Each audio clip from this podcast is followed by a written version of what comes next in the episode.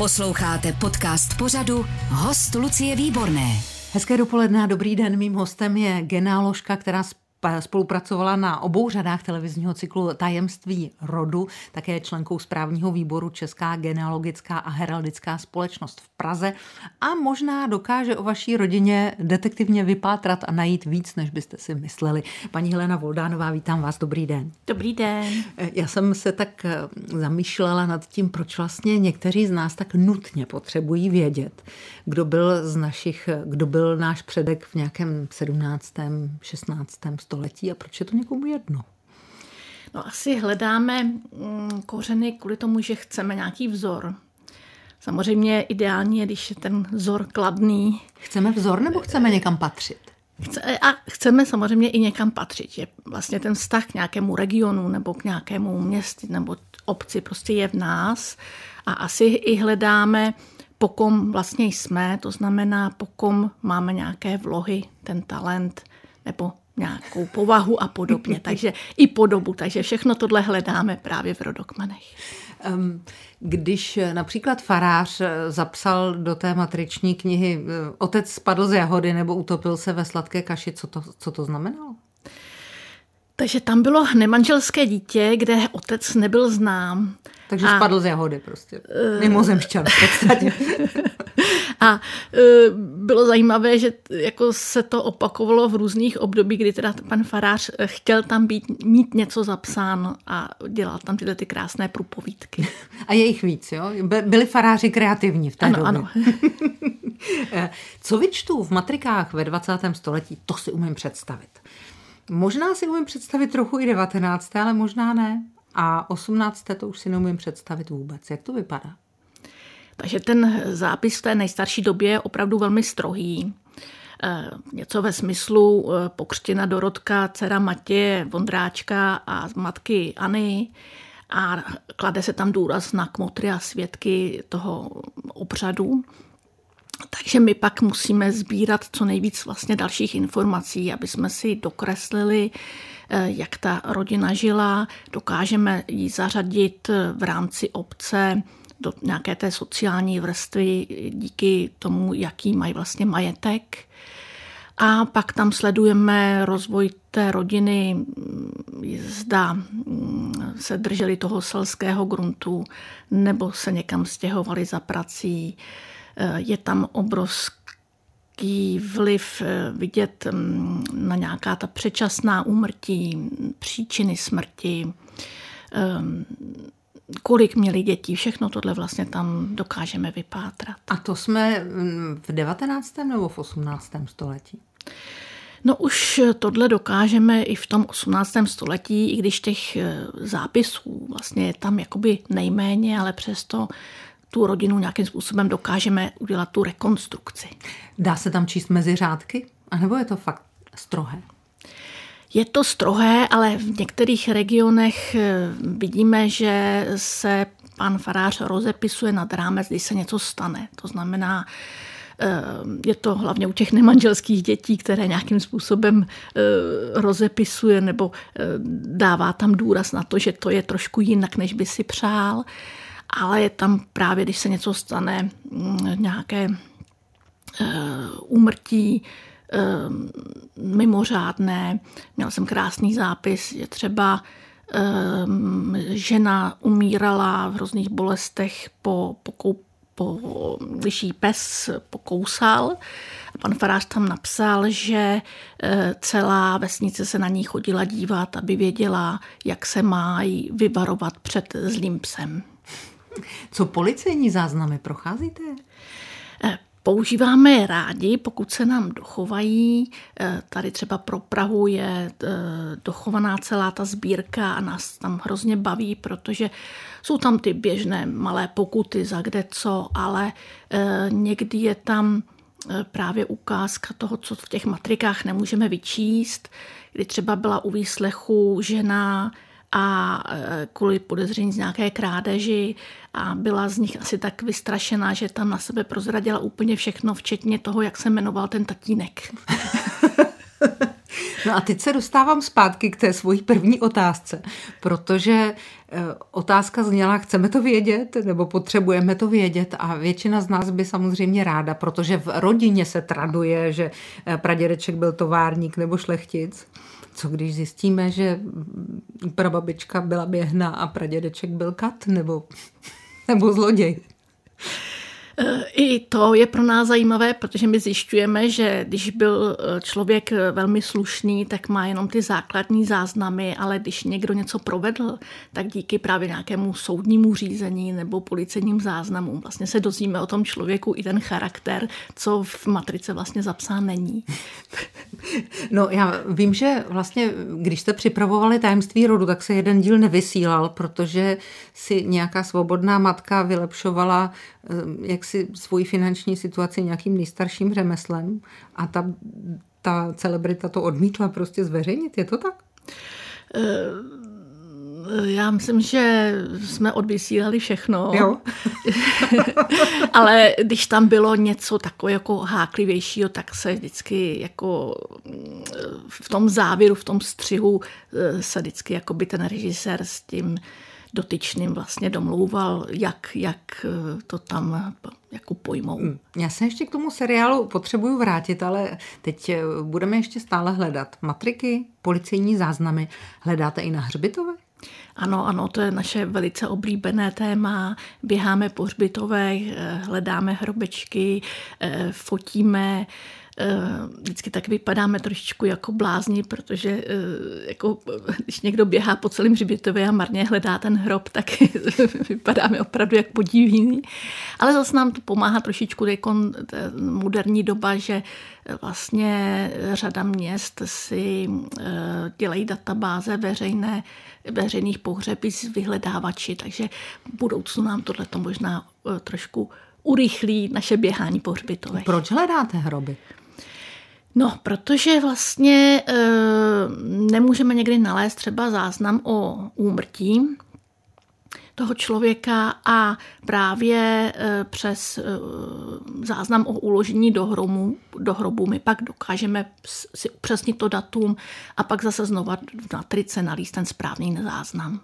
My už jsme pátrali v matrikách, policejní záznamy jsme si vzali k ruce, na hřbitově jsme byli, kde jsme ještě nebyli? No ještě máme další záznamy, které rádi využíváme, což je třeba pravidelné sčítání obyvatel, různé soupisy podaných, eh, mm, různé prostě jakékoliv seznamy, co, co se nám prostě mm-hmm. líbí. Pravidelné sčítání obyvatel máme od Marie Terezy? Eh, máme je ta se teda pokoušela o první eh, nějaké sčítání, ale moc se to nepodařilo. Pak se jí podařilo sčítání 1770, což byla vlastně vojenská konskripce, eh, kde potřeba zjistit, kolik vojáků ještě bude potřebovat. Ale to bylo takové opravdu celoplošné a je to spojené hlavně s označením domů číslem popisným, tak to, proto to máme tak rádi ale pak vlastně to pravidelné první bylo 1857, takže už vlastně e, státní zpráva jej dělala. To byla takové zkušební ve velkých městech a pak od 1869 každých 10 let máme pravidelné sčítání vlastně s podrobným soupisem lidí a někdy i majetku, protože to zajímalo státní zprávu. Hmm. Co když e, moji předci žili v rakousko-uherské monarchii, nebo někde úplně jinde. Jak to vypadá, když potřebujete zapátrat někde v cizině? Tak díky digitalizaci, která probíhá v celé Evropě a po celém světě, eh, dnes už eh, velice dobře můžeme pátrat eh, právě v té Vídni nebo v Rakousku, která nám byla nejblíže. A přes tu Vídeň jako tehdejší hlavní město nám prošlo spoustu řemeslníků a dělníků. Služek, tak, takže, kuchařek. Ano, ano, takže tam už hmm. bádáme výborně, tam je to krásně zpracováno. E, ale čím více na východ, tím to jde hůř, protože ta digitalizace tam je v nějakých počátkách a nevíme, jestli teda vůbec bude dokončena. No, zkusme jenom sáhnout zpátky do tajemství rodu. Vy jste hledala předky i u Haliny Pavlovské, to znamená Ukrajina. Tam si myslím, že to s tou digitalizací není úplně růžové. Znamená to, že jedete na Ukrajinu a jdete do tamních matrik?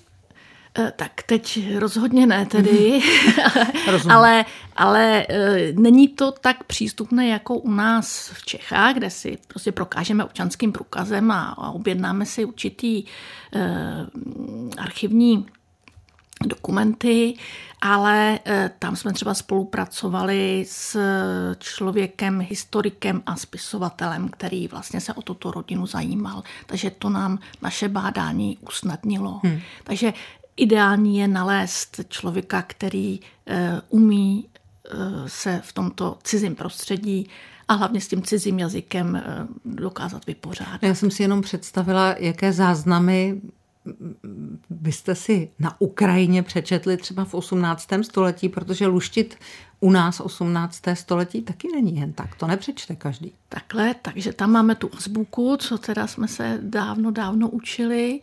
Ale máme tam záznamy v matrikách stejně jako u nás, ale nejsou tak eh, daleko do historie jako u nás. My se u nás dostáváme 1650, 1680. Tam, když se dostaneme k tomu roku 1850, 1860, tak jsme velice rádi. No ale tam je to kurant, to já nepřečtu.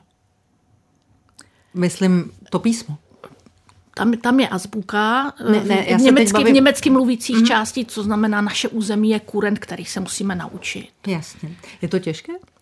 E, je to o pravidelném čtení, takže když já jsem začínala, tak jsem se to učila mnoho let. Dneska, kdo začíná, tak když pravidelně si bude číst, tak během pár měsíců to bude umět. No a jak snadno se čtou záznamy po různých farářích, když každý má jinak lehkou ruku? Každý má jiný rukopis, o to je to takový vlastně, je tam ten adrenalin, je to to detektivní pátrání a je to o tom e, naučit se teda i toto číst a hledat. E, je, to, je to prostě, je to výzva, je to výzva. Vy jste jako genealožka určitě narazila na příběhy volinských Čechů, sudeckých Němců, řeků, kteří se ocitli na našem území. Měli to uprchlíci stejně složité, jako to mají dnes? Eh, bylo to stejné. Eh, po každý se náš stát snažil nějakým způsobem je zařadit mezi nás, poskytnout jim ty základní věci, ale nemyslím si, že ne vždy jako byli přijati úplně. Eh, byl tam vždycky nějaký odstup od nich a oni ale se, když už tady zůstali, tak eh, opravdu to byli takový ty bojovníci, kteří eh, se nenechali, nenechali nějakým způsobem odstrčit a nikdy potom pak třeba nemluvili, já jsem z tohohle území, ale snažili se prostě protlačit, protlačit mezi nás. Eh, genetická genealogie, to je docela zajímavá novinka ve vašem oboru. Eh, jak moc pomůže zkoumání DNA při vaší práci? Takže my využíváme, když se chceme porovnat s někým žijícím, jestli jsme vlastně ze stejného rodu, Eh, pak chceme znát takovou tu nejstarší haploskupinu, ze které pocházíme. Pardon, to jsou co je to tisíce. haploskupina? Eh, no, to jsou takové ty jednotlivé rozdělení těch základních skupin, eh, ze kterých jako ty eh, skupiny prošly tou Evropou. My jsme tady, my jsme vlastně takový ty voříšci, kde se tady protnuli všechny možné eh, skupiny eh, z těch starých časů. Pardon, já jsem haplo skupina voříšek? Vypadám tak, pane bože. ne, ne, ne, já to beru to, že, že jsme se tady jako tak namíchali v tom centru té Evropy, ale samozřejmě tahle skupina nám dá, jestli jsme Slované, jestli jsme anglosasové, jestli jsme Seveřané. z toho východu a podobně, takže to nám jako určí, ale nám to hodně pomáhá to, že když třeba eh, ztratíme mm, tu indici o tom eh, biologickém otci eh, nebo biologickém vlastně předku, tak díky tomu, když by v budoucnu, je budoucnost, ještě se vlastně oskenovali všichni žijící lidé a dali do těch databází, tak vlastně nám to dokáže nalézt tu schodu toho nejbližšího příbuzného. Ale je to takové z druhé strany nebezpečné, že nevždy tatínek je tatínkem. Takže to je takové citlivé téma. Ano, ale to už víme od středověku podle vašich matrik a podle toho, co jste, co jste říkal. No a druhá věc je taky, že je to nebezpečné, protože se vám může zjevit náhlý příbuzný, kterého jste si nevybrala. Tak, tak. Stane se to někdy, že ti lidé pátrají prostě po svých příbuzných a pak je vypátrají, jedou se tam podívat a pak přijde obrovské zklamání? Ehm, může to být, ale spíš převažuje ta radost toho, protože mm, se člověk jako necítí tak sám, zjistí je, já mám tady další, ale hlavně většinou ty lidi mají toho stejného koníčka, to vytváření toho rodokmenu a to je ta největší radost, když se sejdeme s někým, koho to baví stejně a vzájemně si vlastně pomáhají a doplňují. Posloucháte podcast Host Lucie Výborné. Ve studiu radiožurnálu se mnou sedí genealožka Helena Voldánová. Já už jsem zmínila, že jste spolupracovala na obou dvou řadách tajemství rodu známého televizního cyklu. Mě na tom mrzí jedna věc. Já jsem neviděla, jak pracujete. Vlastně, jo, já jsem eh, hltala ty příběhy, ale moc ráda bych viděla vás, jak někde prostě sedíte, někam chodíte, do něčeho se díváte. To jsem nikdy neviděla. Tak my to se nám všechno tam nemohlo vejít, protože ta práce byla na mnoha, mnoha měsíců. Hmm. Eh, byla to nejenom práce moje, kdy jsem vyzobávala ty jednotlivé indicie, ale pak i dalších historiků, muzejníků, archivářů, kteří vlastně s námi spolupracovali a dávali nám ty příběhy dohromady. Jste detektiv. Je to detektivní pátrání, eh, sedím kolikrát do tří do rána eh, u počítače, protože se od toho nemůžu odtrhnout. Obsahuje to taky nějaké prvky napětí, vzrušení a potom, když se to povede, tak eh, nějakého takového dobrého pocitu, že už to máte? Ano, ano, je to přesně tak. Eh, vždycky jsem jakoby hrozně napjatá, jak to vlastně dopadne, nebo jestli když si Eh, otevřu tu knihu, jestli tam najdu ten nápis, zápis, který potřebuji. Takže je to, a pak je to takový, jako tím, že je to vlastně i můj koníček, tak je to taková ta odměna pro mě, že jsem dokázala něco vypátrat. No a jaké to je potom, když eh, si vás někdo objedná a vy mu potom sdělujete vlastně, čeho jste se dopátrala a když to pátrání bylo úspěšné, tak eh, tak to je druhá moje odměna přesně, když se to těm lidem líbí. Eh, samozřejmě ne všechny legendy se dají potvrdit. A máme, máme často víc jako těch lepších legend v naší rodině, než je realita? Jakože eh. děda byl hrabě a, a tak dále? No tak eh, vždycky z každého je to jakoby trošičku aspoň pravdy, ale ty legendy to je to koření to je ty, eh, toho rodokmenu, toho rodopisu, protože proto, proto to vlastně děláme, že chceme nějakým způsobem potvrdit nebo vyvrátit. Někdy to prostě jde lépe, někdy hůře, ale e, líbí se nám to. Během covidu spousta z nás otevřela staré krabice, stará alba, s rodinnými fotografiemi. Stalo se něco ve vašem oboru? Zvedl se zájem o genealogii právě v téhle době? Zvedl, zvedl se hodně. Eh, my jsme teda dělali kurzy online i besedy online a viděli jsme, že lidé vlastně z pohodlí toho domova u toho počítače velice rádi naše besedy a kurzy poslouchali ale hlavně díky eh, digitalizaci, která vlastně po těch deseti letech se zase eh, rozjela, eh, tak máme k dispozici daleko více archivních dokumentů než před těmi deseti lety. Za to bych moc poděkovala všem archivům, kteří na to neskutečně pracují a každý rok nám přidávají nové a nové věci. A to je právě ta možnost z pohodlí domova eh, se na něco podívat, tak to je to přiblížení široké veřejnosti. Eh, Marie Skladná se ptá, jestli bude stačit jedna přednáška a jeden kurz, když se chce pustit do svého rodokmenu a rodového stromu. Tak je to pro ten začátek to nasměrování, jak to vlastně dělat, eh, s tím, že něco se učíme déle, něco kratší dobu, ale potřebujeme prostě nasměrovat a e, já to dělám 30 let a stále se vlastně učím, takže e, jakmile přijdeme do nového regionu, zase se musíme něco naučit, jak to tam fungovalo, co se tam dělo, ale jako základ ten kurz je e, velice výborný. Máme u nás v republice nějaký obzvlášť zábavný region na bádání? Nebo, nebo ne zábavný, ale specifický specifických jsou asi eh, samozřejmě ta města, protože tam se vlastně přišli lidé ze všech možných eh, regionů, ale takový asi nejzajímavější je třeba jižní a jihozápadní část, kde se eh, vlastně i do dneška používají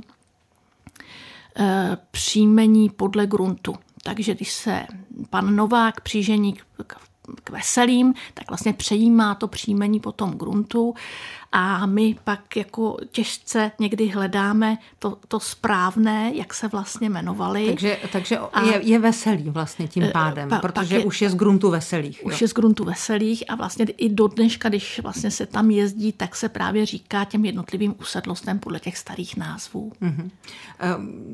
Ta jména jsou poměrně jasná, ať už jsou to povolání nebo eh, příjmení, dejme tomu, které jsou eh, přídavnými jmény. Jak je to s těmi vulgárními příjmeními? Znamená to opravdu to, co si myslím, že to znamenalo v té době? Tak musíme hledat vlastně tak, jak se to zapsalo v té nejstarší době, abychom mohli správně to příjmení rozluštit. Pak už musíme hledat i staré mm, jazykovědné slovníky a podobně. Ale e, ta hanlivá příjmení nám prakticky vymizela kolem roku 1900, kdy se lidé nechávali kvůli tomu přejmenovat úřední cestou. Možná jste to také někdy slyšeli v rodině tu větu, prosím tě, po kom ty seš? My nikoho takového jako ty prostě v rodě, v rodině nikde nemáme. Od toho jsou na světě takový odborníci, jako můj dnešní host Helena Voldánová, je to genealožka, která vlastně je schopna sestavit váš rodinný strom rodokmen. Už jsme se bavili o genetické genealogii, co aplikace. Viděla jsem mraky různých aplikací na sestavování rodokmenů. Funguje to nebo je to jenom taková hra? Rádi si s tím hrajeme, protože vlastně pro sestavení rodokmenů používáme různé genealogické programy, jsou i celosvětové, které nám vlastně propojí s celým světem a ty nám nabízejí různé takové pomůcky.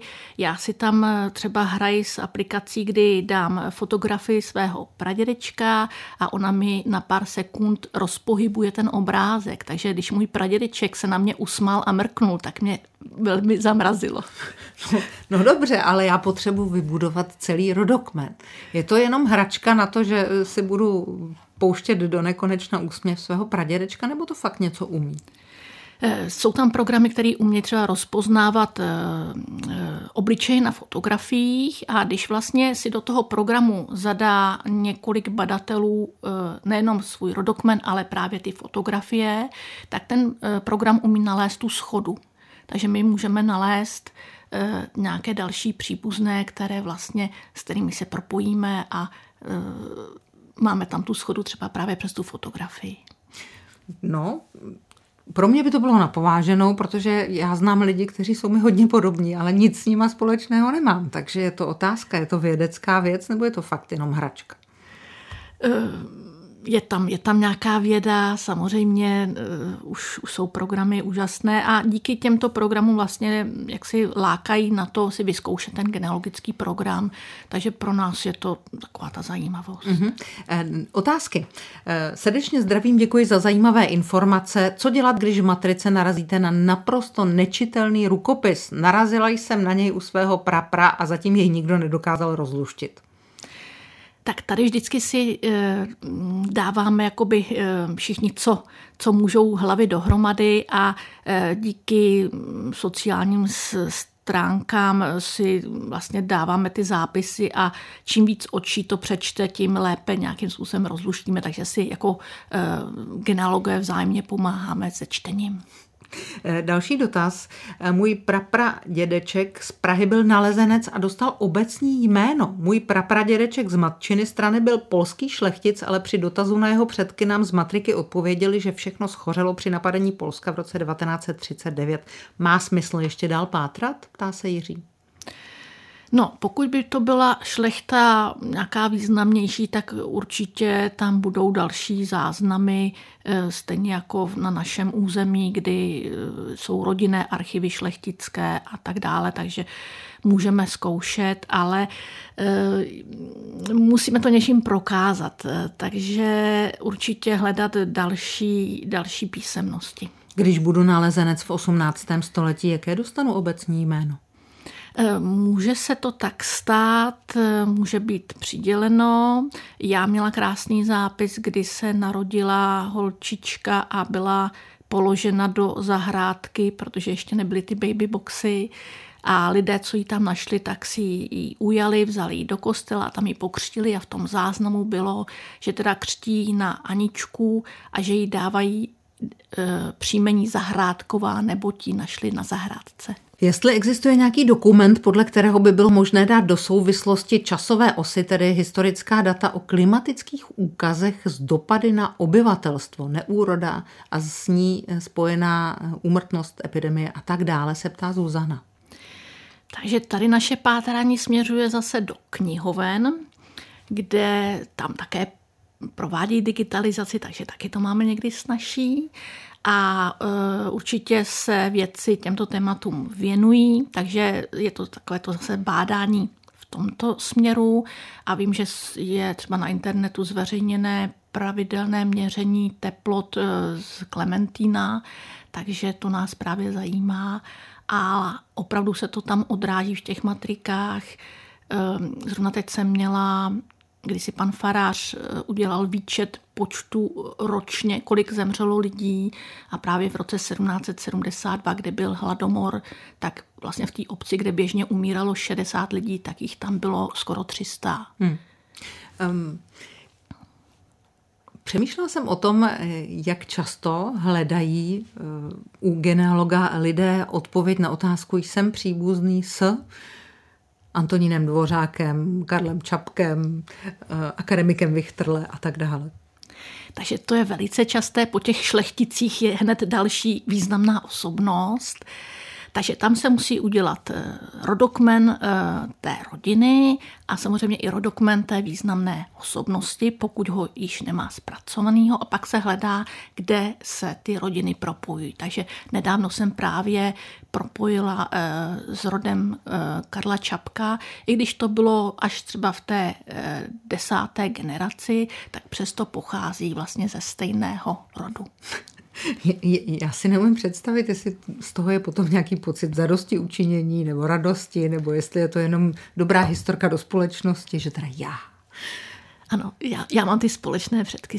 Ano, ano. Je, to, je to mm, právě na, na tom zase, eh, co povídat těm dalším generacím. Potřebujeme nějakou další historku. Potřebujeme legendu. Potřebuje legendu. Možná je to dobrá legenda pro to, aby se další generace trochu zasnažila. To chápu. Smějí se něčemu genealogové, když se sejdou spolu a baví se o svých případech, o tom, co vlastně řeší jeden druhý? Ano, ano, velice rádi. My si teda nej, nejraději mm, vyprávíme takové ty eh, hanlivé příjmení a různé průpovídky v matrikách, ale nedávno jsme řešili případ, že jsme ze zápisu zjistili, že se ženil hluchoněmý chlapec eh, s nevěstou a řešili jsme, jak to tam dělali, když vlastně neznali znakovou řeč v roce třeba 1750 když vlastně tam byl uh, jakoby souhlas uh, ústní a on uh, vlastně nemohl on neslyšel, dát, neslyšel jasně. a ani ne, nemluvil, takže uh, jakým způsobem ho přitáhla k tomu oltáři. takže kromě škrabopisu se řeší ještě takovéhle věci. Uh, je něco, co se vám vyluštit nepodařilo? Určitě toho je spoustu, protože člověk na nějaký konec určitě narazí, ale, ale vážně vás to mrzí? Mrzí mi to a vracím se k tomu. Jo, že někdy e, je to věc náhody, že někam dojdeme, není tam ta indici, kterou potřebujeme, aby jsme to posunuli dál. A pak za několik let hledáme úplně něco jiného, otevřeme knihu a najednou ten zápis, co jsme marně hledali, tam je. E, když bylo tajemství rodu, dva, vlastně dvě série tohohle seriálu České televize, tak vypukl obrovský boom ve vašem oboru. A byli to lidé 50 plus, dejme tomu. Změnili se dneska lidé, kteří hledají své předky věkově, sociální skupinou, nebo je to pořád stejné? Tak jak stárneme, tak si začínáme uvědomovat, že bychom rádi věděli. Takže já, když jsem začínala, tak to byla opravdu domena e, důchodového věku, ale nyní je to opravdu veliký e, otevřený vlastně pro mladé lidi a hlavně i o ženy. Dřív to bylo opravdu jako domena mužů a teď opravdu čím více jako lidí přichází na kurzy nebo na naše besedy, tak jsou to ženy. A mladí lidi, kdy opravdu jsou to studenti, takže je to přímá, že se o to zajímají takhle brzo, protože stihnou za ten svůj život vybádat daleko více. Helena Vodánová, genealožka, eh, host radiožurnálu. Děkuji za všechno, za možná i nový směr pro někoho, co se bádání týče a ať se vám daří. Děkuji moc krát za pozvání, hezký den. Lucie Výborná od mikrofonu přeje hezký den, ať se dneska daří i vám. Všechny rozhovory s hosty Lucie Výborné můžete slyšet na webu radiožurnál.cz, v aplikaci Můj rozhlas i v dalších podcastových aplikacích nebo na YouTube kanálu Radiožurnálu.